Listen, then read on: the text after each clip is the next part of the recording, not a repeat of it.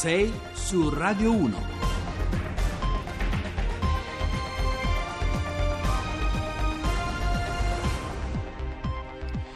Bentrovati a 6 su Radio 1, buongiorno, giovedì 2 novembre, sono le 6 e 7 minuti al microfono Giovanni Acquarulo, oggi vi parleremo di un'America divisa, quella che si trova a fare i conti fino in fondo, a guardare in faccia l'attentato di New York, un bagno di realtà soprattutto per il presidente Trump che ora deve attraversare il guado che separa la propaganda dalla politica, delle decisioni concrete e poi restringeremo il campo, torneremo in Italia e faremo il punto sulle elezioni di Ostia domenica, il municipio della capitale sul litorale che delimita una vera e propria città nella città e che rappresenta una prima verifica politica per la giunta di Virginia Raggi.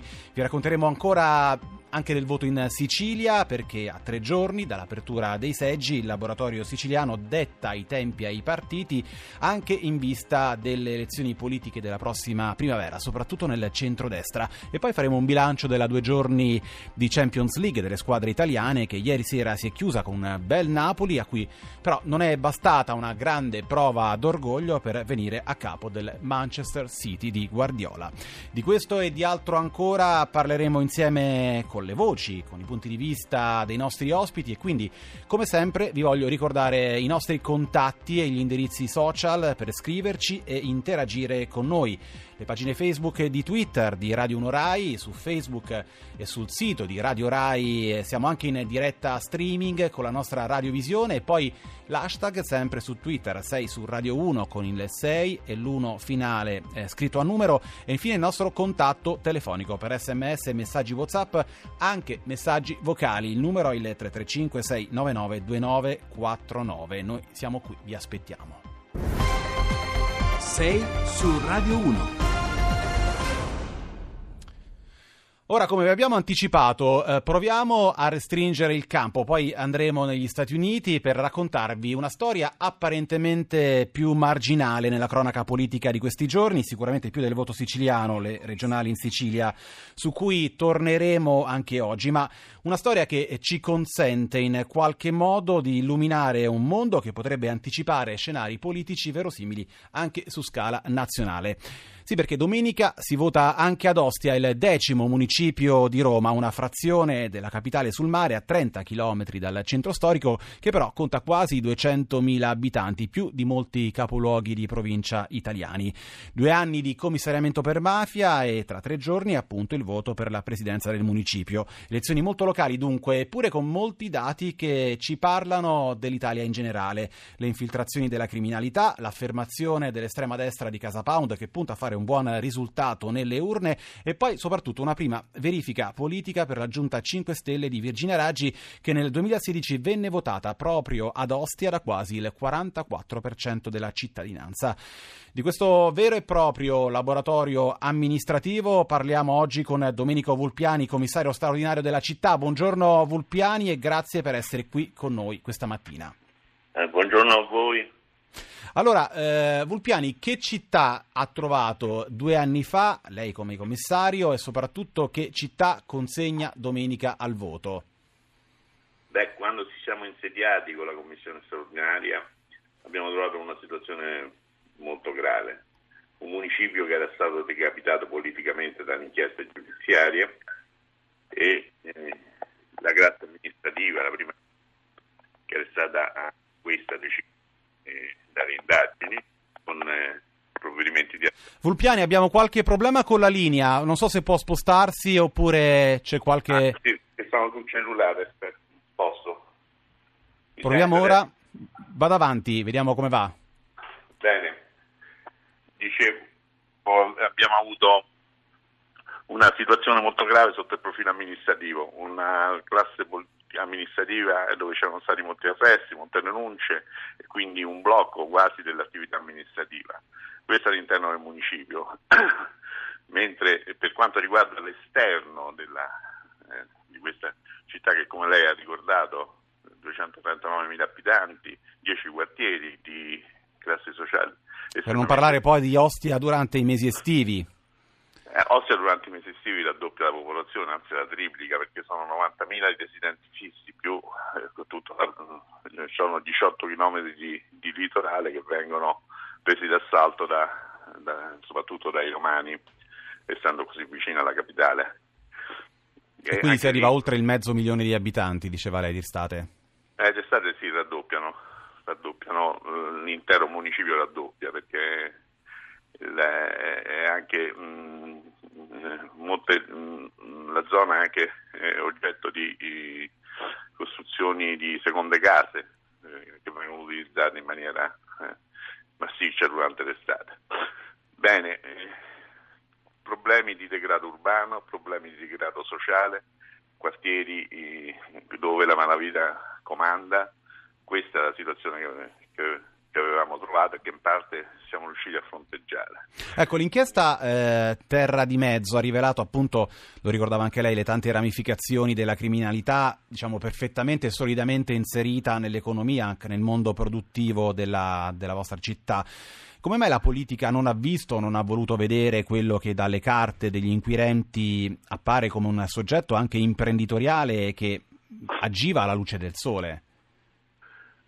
C'erano delle evoluzioni evidenti tra la classe amministrativa e in parte anche la classe politica e quindi questo favoriva eh, queste, eh, eh, questi inserimenti della criminalità nelle attività economiche. Noi abbiamo dovuto revocare molte licenze commerciali che erano state date in maniera irregolare nelle attività economiche in generale. Abbiamo revocato e abbiamo poi proceduto ad agire sul litorale dove è evidente alcune, alcune indagini hanno provato che c'erano degli inserimenti mh, di organizzazioni criminali anche mafiose nella gestione dei, dei, degli stabilimenti dei, a cominciare dal porto che eh, pur essendo una concessione demaniale marittima rilasciata dalla regione eh, era comunque gestito in maniera irregolare, è stato sequestrato ed è sotto amministrazione controllata eh, giudiziaria da parte eh, nel, di un amministratore eh, eh nominato dai giudici. E allo stesso modo alcuni stabilimenti, alcuni chioschi avevano una gestione fatta da, da gente che era collusa con criminali o prestanomi o, che, o addirittura persone ben note per i precedenti che avevano giudiziariamente. Anche questi abbiamo cercato di spazzarli via, ovviamente eh, l'opera non è, non è finita eh, e chi seguirà avrà questo compito di vigilare su, proprio su questa Vulpiani, eh, la interrompo perché anche in Sicilia in questi giorni si discute molto dei cosiddetti candidati impresentabili perché invischiati in amicizie e relazioni in odore eh, di mafia. Ci sono candidature pericolose anche ad Ostia. Io non le voglio chiedere per chi vota la criminalità, ma immagino che avrà i suoi interessi da tutelare. Beh, certamente su questo però io non, non voglio entrare perché non ho elementi per poter attribuire eh, con certezza eh, questi collegamenti. Questo è un fatto che eh, non riguarda la mia attività perché non, non ho le capacità per poter valutare, però saranno valutati in altre sedi candidati che eventualmente vinceranno avranno una valutazione da parte degli organi preposti alla verifica. Eh, l'ultima domanda allora, l'ultima domanda ancora per lei Vulpiani, commissariare una città come Ostia fa bene o fa male alla politica? Voglio dire, quando ai partiti si sostituisce la supplenza di un commissario, la gestione in qualche modo emergenziale aiuta i partiti a rigenerarsi oppure aggrava il loro stato di salute? Beh, sicuramente come eh, un elettroshock che fa bene alla politica perché li fa riflettere sugli errori commessi. Quindi quello che ci si aspetta dai commissariamenti che devono avere una durata limitata perché in un paese democratico eh, la politica è sovrana eh, dovrebbe far riflettere tutti su chi votare, su chi mandare, su chi dare la nostra delega eh, nella gestione amministrativa del no, de, delle nostre città. D'accordo, allora grazie allora a Domenico Vulpiani, buona giornata e soprattutto buon voto a lei e alla sua città. Voglio ascoltarti per ore. E allora torniamo in studio con la voce in sottofondo di Fabrizio Moro, questa era La Felicità e in questa prima parte di 6 su Radio 1 ci ha raggiunto con noi Nico Forletta, il nostro collega della redazione sportiva. Buongiorno. Buongiorno. Nico. Allora, insieme a te vogliamo provare a tracciare un bilancio di questa due giorni di Champions League per quanto riguarda le squadre italiane. Ieri sera il Napoli ha giocato il Napoli che però eh, sembra molto distante ora dall'approdo al prossimo turno agli ottavi. Eh sì, al Napoli non è che sia andata benissimo nella sfida fra le capolista di Serie A e Premier League perché ha perso 4-2 in casa con il City. A dire il vero, il Napoli nella prima mezz'ora eh, di gioco aveva messo sotto il City, come poi ha riconosciuto anche il tecnico della squadra inglese Pep Guardiola. E Guardiola ha detto il Napoli era la squadra che ci ha messo più in difficoltà finora. Eh, era andato anche in vantaggio per 1-0 il Napoli con Insigne, poi purtroppo c'è stato un infortunio a Gulam per l'Algerino, si teme addirittura la rottura del crociato anteriore del ginocchio destro. Quell'infortunio ha spezzato gli equilibri in campo per la squadra partenopea. Il City ha pareggiato, poi ha sorpassato a inizio ripresa il Napoli. Il Napoli è riuscito a ripareggiare con Giorginio sul rigore. Il vantaggio del Napoli era stato segnato da Insigne, però poi il City ha preso il largo, chiusa la partita con questo 4 a 2 che a dire il vero è anche fin troppo penalizzante ecco, Nico, per il Napoli. Cosa possiamo rimproverare al Napoli di Sarri? Forse troppo gioco alla Sarri. Io non, ho, no, io non ho proprio le credenziali per rimproverare Forse qualcosa ho letto che a Sarri, però ha, ha, imputato a Sarri poteva essere un Ma Sarri. In... Sì, però Sarri alla fine è stato chiaro, ha detto preferisco perderla così giocandomela piuttosto che stare attento e, e fare diga per 80 minuti e poi perdere lo stesso. Ma io credo che l'approccio di Sarri alla fine sia quello giusto. La partita devi giocartela. Tra l'altro, Sarri ha fatto